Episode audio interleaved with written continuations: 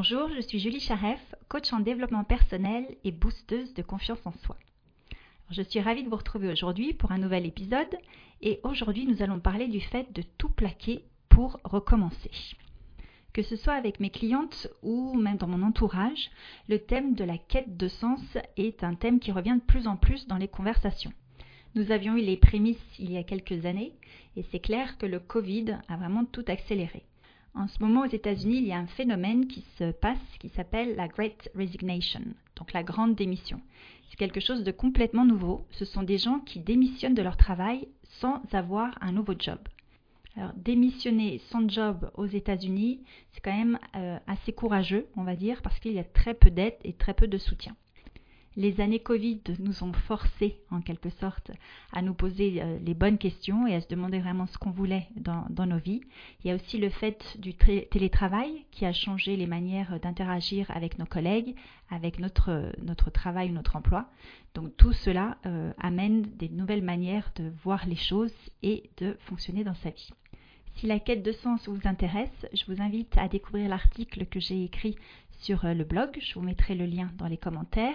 Si vous vous posez la question est-ce qu'il est temps pour moi de tout plaquer pour recommencer, la première chose que je vous dirais, c'est de roulement de tambour, revenir à vous. Revenir à soi, vous savez que c'est l'un de mes thèmes préférés. Je sais, je vous saoule avec, et pourtant c'est tellement important et c'est la base de tout. Quand on demande aux personnes qui plaquent tout du, du jour au lendemain pourquoi elles quittent leur job, les deux raisons principales sont le fait de ne pas avoir été écoutées et de ne pas avoir été soutenues. Et c'est là où pour moi c'est si important de revenir à soi parce qu'il est essentiel d'apprendre à s'écouter et d'apprendre à se soutenir soi-même. C'est clair que c'est bien agréable quand son employeur, son entreprise, ses collègues euh, soutiennent, guident, mais le problème, c'est qu'à force d'écouter les autres et de se laisser guider par les autres, il y a cette impression de vide et cette impression de se dire mais finalement qu'est-ce que moi je veux? Donc avant d'arriver à cette étape ou à ce stade de vide, prenez l'habitude, je vous encourage vraiment, de euh, vous demander qu'est-ce que je veux, comment je peux me soutenir actuellement. Il y a une idée qui commence à émerger de plus en plus, c'est le self-leadership ou l'auto-leadership cet auto-leadership va remplacer le leadership qu'on pouvait avoir euh, euh, actuellement par des managers ou parfois même par le contrôle. Plus vous aurez l'habitude de vous écouter, plus vous aurez l'habitude de comprendre ce qui vous motive, ce qui vous fait aller de l'avant, plus ce sera facile pour vous justement de trouver le sens et aussi de savoir ce qui est bon pour vous. D'où l'importance de toujours revenir à vous.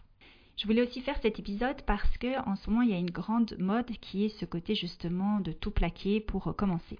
Alors même si je suis tout à fait d'accord que dans certains cas c'est juste génial et c'est ce qui doit être fait, ce qui me dérange c'est ce côté vendre du rêve.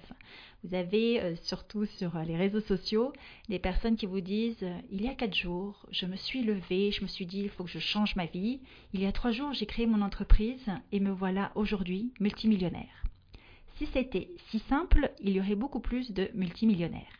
Et en fait, ce qui me dérange, c'est qu'il y a tout ce côté vendre du rêve, montrer que c'est la seule solution à faire de tout plaquer pour recommencer, alors qu'en réalité, on ne connaît pas vraiment la situation.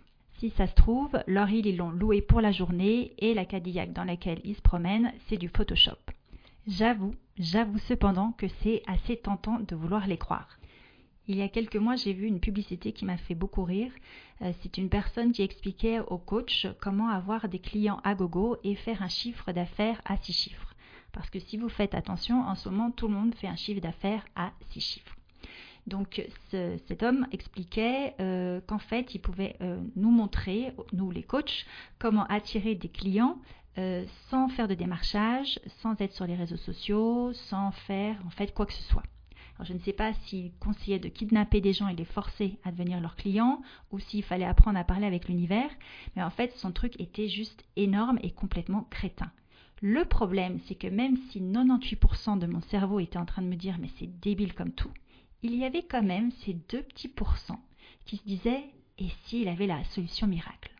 D'où l'importance d'être aware de ce qui se passe et de toujours revenir à soi en me disant mais finalement comment moi je veux faire, comment moi je veux passer à autre chose ou attirer des clients ou etc. Toujours revenir à soi. En parlant de revenir, revenons à notre thème principal qui est le fait de savoir s'il vaut mieux tout plaquer ou euh, faire autrement. Déjà, la première chose, c'est de comprendre quelles sont vos véritables motivations. En fait, c'est de savoir est-ce que vous voulez tout plaquer pour fuir ou pour construire? Pour construire, ça veut dire vous protéger et aller de l'avant, ou vivre vos rêves et aller de l'avant. Tout plaquer pour fuir, c'est plus éviter la confrontation, éviter d'affronter la situation. Par exemple, ça va être de vouloir quitter un job parce que vous détestez vos collègues, ou que votre boss est un vrai tyran ou une vraie tyran, euh, ou que vous faites des heures sub, vous travaillez le week-end, etc. Si vous n'apprenez pas à mettre des limites, si vous n'apprenez pas à défendre vos intérêts, ce qui risque d'arriver, c'est que dans le prochain job, eh ben, vous aurez à nouveau des problèmes avec vos collègues ou un boss abusif ou euh, vous allez continuer à travailler non-stop. Vous le savez, l'univers nous envoie tout le temps des leçons pour que nous puissions apprendre et nous développer. Et tant que nous ne voulons pas apprendre, l'univers se fera un plaisir de nous renvoyer l'opportunité d'apprendre de manière de plus en plus virulente. Euh, mes clientes qui sont malheureusement dans cette situation, à chaque fois je leur dis mais prenez ça comme un grand terrain de jeu. Dites-vous que de toute manière vous n'avez plus rien à gagner ou à attendre ou à perdre même dans cette situation ou dans ce job. Donc voyez ce job plutôt comme l'opportunité de tester, d'apprendre, euh, de savoir dire non, d'apprendre à vous défendre ou à mettre en place des comportements que vous n'avez pas normalement. Pour savoir si vous voulez tout plaquer pour construire ou pour fuir, il faut avoir une conversation honnête entre vous et vous-même. Donc préparez-vous un bon thé, un café si vraiment vous le souhaitez, un petit peu de chocolat et dites-vous est-ce qu'il faut que je parte pour me reconstruire parce que c'est pour protéger ma santé mentale et ou physique ou est-ce que je suis en train de fuir et que je ne veux pas affronter euh, une situation un peu compliquée mais qui me permettrait aussi d'avancer et de me développer personnellement? Je vous partage une expérience qui m'est arrivée. Quand j'ai commencé à travailler, à peu près au XVIIIe siècle, je pense, un petit peu avant la Révolution française, j'ai eu une expérience très très désagréable au travail. À l'époque, XVIIIe siècle, donc, on ne parlait pas encore de mobbing ou de burn-out, donc j'y avais même pas conscience que c'était vraiment ce qu'on appelle maintenant du mobbing. Et, euh, donc j'avais complètement perdu ma confiance en moi, l'estime de moi, j'avais l'impression d'être incapable de même postuler ou d'avoir un nouveau job. Euh, je me souviens, je me disais, mais même s'il me demande dans mon nouveau job de trier euh, les crayons, je ne sais même pas si je vais pouvoir me souvenir des couleurs. J'en étais vraiment à ce stade-là. J'en ai donc parlé avec mon coach, en clair ma mère, qui m'a dit, mais avant de postuler à d'autres euh, offres, retape-toi. Parce qu'elle me disait, tu es tellement dans un état de nerfs, si tu y vas, tu vas juste te mettre à pleurer en disant, mais s'il vous plaît, prenez-moi. Et mère avait raison. Et en réalisant ça, j'ai commencé à prendre beaucoup, beaucoup de recul par rapport à la situation et justement à apprendre à mettre mes limites, à défendre mes idées et surtout à ne pas prendre les choses personnellement et me dire que c'était juste une étape dans mon développement et dans ma carrière. Je précise aussi que j'ai pu faire cela parce que je n'étais pas en état de burn-out ou d'épuisement complet, donc j'avais encore des ressources pour mettre ça en place. Par contre, si dans certains cas il y a vraiment cette limite, cet épuisement mental et physique, là il est temps de s'écouter et de se préserver et ça ce n'est pas fuir mais c'est se protéger et construire autre chose. L'acharnement, c'est aussi un signal à apprendre à lâcher prise et à ne pas écouter son ego, mais à s'écouter soi de pas écouter l'ego qui dit ah non mais tu peux pas partir, tu te rends compte, tu seras une faible, ou euh, les gens vont te critiquer, ou euh, tu vas passer pour euh, celle qui va pas jusqu'au bout des choses, etc. Non non non non non. Ça c'est écouter son ego. Ce qui est important, c'est de revenir à vous, de vous écouter, et si vous vous rendez compte que vous êtes à la limite de vos possibilités, eh bien d'avoir l'intelligence de lâcher l'affaire et de commencer autre chose. Donc ce n'est pas fuir, mais c'est garder votre énergie pour construire une autre étape de votre vie. Une fois que vous avez compris et pris conscience que votre situation était unique, que chaque histoire était unique, c'est là où vous pouvez passer au point le plus important, c'est la préparation. Souvent, on ne se rend pas compte de l'importance de la préparation. En fait, on voit le jour où la personne donne sa démission, le jour où la personne se lance dans autre chose, mais on ne réalise pas tout le travail qu'il y a eu en amont pour pouvoir atteindre cet objectif pour commencer, c'est déjà de savoir qu'est-ce que vous voulez maintenant, qu'est-ce que vous voulez atteindre, qu'est-ce que vous voulez vivre? Alors souvent en coaching, les gens me disent Julie, je sais ce que je ne veux plus, mais je ne sais pas ce que je veux. Il bien déjà de commencer avec ce que vous ne voulez plus, c'est un très bon début. Vous pouvez faire la liste de no-go, en fait tout ce que vous ne voulez plus vivre dans votre vie professionnelle ou même d'ailleurs dans votre vie personnelle. Une autre question que je trouve hyper intéressante à se poser, c'est de se dire mais finalement quelle personne je veux devenir dans ma prochaine étape de vie? Il ne s'agit pas forcément de changer complètement de personnalité, mais en tous les cas de vous dire quels sont les nouveaux comportements ou quelles sont les nouvelles manières de voir les choses que je veux adopter ou euh, apprendre. Si vous souhaitez être accompagné dans votre démarche, je vous propose le programme Nouveau Départ. Alors je vous mettrai le lien dans les commentaires, comme ça vous pourrez avoir tous les, tous les détails. Ce programme est un accompagnement de deux mois. C'est un mélange entre sessions de coaching de groupe et aussi tout un travail individuel. Le but étant de définir le job de vos rêves et de retrouver la confiance en vous qui vous permettra d'aller le chercher et le trouver. Une fois que vous avez défini un peu plus clairement ce que vous souhaitez dans votre prochaine étape professionnelle, eh bien je vous conseille d'aller tester en vrai. Quand on imagine un changement professionnel, plus ou moins grand, on se base généralement sur des idées préconçues. Alors parfois elles sont justes et parfois elles sont complètement à côté de la plaque. Donc pour savoir ce que cela implique vraiment de changer de profession, euh, non seulement il est important de se documenter, mais surtout, ce que je trouve essentiel, c'est d'aller dans la vraie vie et de rencontrer les gens qui font déjà ce métier. Soit vous pouvez aller à des portes ouvertes, soit vous pouvez aussi rejoindre certaines communautés sur les réseaux sociaux, ou même faire un stage découverte dans une entreprise qui potentiellement pourrait vous intéresser plus vous aurez conscience de ce que cela implique de changer de voie, plus vous aurez un passage à l'action qui sera serein. Un autre point qui est important, c'est le timing. En fait, ce qu'il faut, c'est comprendre quelles sont les priorités que vous avez actuellement, sachant que les priorités évoluent, peuvent changer. Donc c'est de vous dire actuellement sur quoi j'ai envie de mettre mon attention, mon énergie. Et ça, ça vous permet aussi de comprendre si finalement un changement du jour au lendemain vous convient ou si plutôt de le travailler sur plusieurs euh, semaines, mois, voire même années est préférable pour vous. Donc ça, comme toujours, revenez à vous, revenez à vos priorités et comprenez ce qui vous convient le mieux.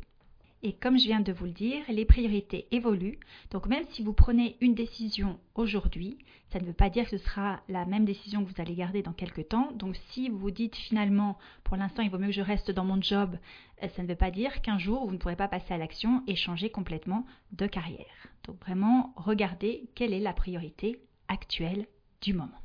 Un point essentiel aussi dans la préparation, c'est de prendre conscience des risques. Et non seulement de prendre conscience, mais de les affronter en quelque sorte, ou en tous les cas des estimer. Souvent, les peurs ou la peur nous fait voir les risques de manière exacerbée. Or, lorsqu'on revient dans le concret et dans le côté objectif, on se rend compte qu'en fait, les solutions sont vraiment là. Je prends l'exemple de l'argent. Souvent les gens disent Ah mais moi je ne vais pas tout plaquer comme ça du jour au lendemain ou en tous les cas d'un mois à l'autre ou d'un semestre à l'autre parce que je n'aurai pas le budget pour me lancer, pour chercher un, un nouveau job, etc. Donc ce que je vous conseille de faire, c'est de calculer le véritable budget dont vous avez besoin. Et ce qui est étonnant lorsque vous faites cet exercice, c'est que vous vous rendez compte que vous avez beaucoup plus de ressources que ce que vous avez envisagé et encore mieux, vous vous rendez compte que le budget que vous aviez envisagé, finalement, n'a pas besoin d'être aussi élevé. Et que vous pouvez vivre pendant quelques temps avec un budget qui est plus limité. Et c'est là on revient à vos priorités. Est-ce que pour vous, la priorité, c'est changer de travail et puis peut-être de limiter les voyages ou les sorties? Ou est-ce que vous dites finalement, ma priorité actuelle, c'est de pouvoir profiter de la vie après Covid et que je veux sortir tous les soirs et voyager tous les week-ends? À nouveau, c'est à vous de voir ce qui vous intéresse et ce qui est le plus important pour vous actuellement. Ce qui nous amène à un point que je trouve essentiel, c'est de prendre la responsabilité. Alors je ne dis pas prendre la culpabilité en disant ah mais si je fais l'erreur ou je fais le mauvais choix c'est affreux. Non non non, c'est de prendre la responsabilité, vous dire que c'est vous qui décidez de ce que vous voulez faire actuellement. Et de prendre la responsabilité, c'est prendre les rênes de votre vie et ça vous donne une force et un élan qui est génial pour pouvoir avancer dans vos projets. Dernier point, si vous dites qu'il est temps pour vous de passer à autre chose, c'est de calmer les peurs. Alors, comme je vous disais, c'est important d'avoir un plan clair et concret, et c'est aussi tout important de travailler sur votre état d'esprit. la confiance en soi, on y revient. Donc dorlotez votre confiance en vous, prenez soin de vous et aussi comprenez ce qui vous aide à retrouver confiance en vous, à retrouver une meilleure estime de vous. Est-ce que c'est le fait de vous faire accompagner? Est-ce que d'appartenir à une communauté ou rejoindre une communauté va vous booster? Est-ce que c'est d'avoir vos pom-pom girls and boys à côté de vous qui vont vous encourager, avec qui vous allez pouvoir échanger? Bref, que ce soit des personnes véritables dans votre entourage ou même des personnes qui vous inspirent énormément, c'est de retrouver la motivation et surtout de prendre conscience à nouveau de toutes les capacités, toutes les compétences, les talents, les possibilités que vous avez. Et quand je parle de compétences, c'est aussi un point essentiel, c'est de vous rappeler que vous ne partez pas de zéro. Même si vous décidez de faire un changement énorme de carrière, vous avez forcément des expériences que vous allez pouvoir réutiliser pour ce nouveau challenge. Si par exemple vous étiez dans le marketing et vous décidez de vous lancer dans la naturopathie, vous pourrez utiliser toutes vos expériences et vos connaissances en marketing pour faire fructifier votre euh, business de naturopathe. Donc c'est à chaque fois vous rassurer aussi d'une certaine manière, non, ce n'est pas tout plaqué pour tout recommencer, mais c'est plutôt utiliser tout ce que vous avez pour recommencer. Si le fait de vous lancer ou de passer à l'action est compliqué pour vous, vous pouvez écouter le premier épisode de ce podcast qui était justement Oser se lancer. Il y a quelque chose que moi j'adore toujours dans ces cas-là, c'est le fait de mettre une date limite. Alors ça peut être dans un mois, dans six mois, dans un an, dans dix ans même, quelle que soit la date que vous décidiez. Ce qui est important, c'est vous dire à cette date-là, je me lance. Ou à cette date-là, je change de job. À cette date-là, je plaque. Et pour finir, je voulais aussi vous rappeler que quelle que soit votre décision, rien n'est figé. Donc si à un moment vous vous dites euh, je me suis lancé dans l'entrepreneuriat et finalement ça ne me plaît pas, vous pouvez toujours retrouver un job en tant que salarié. De la même manière, si vous avez changé de secteur et vous dites finalement au bout de quelques temps je préférais euh, le job que j'avais auparavant, eh bien c'est d'y retourner. Toujours revenir à soi, écouter vos envies et vos priorités et vous souvenir que la vie est un grand terrain de jeu donc, amusez-vous bien. Sur ces bonnes paroles, je vous souhaite plein de bonnes choses et de jolies découvertes. À très bientôt!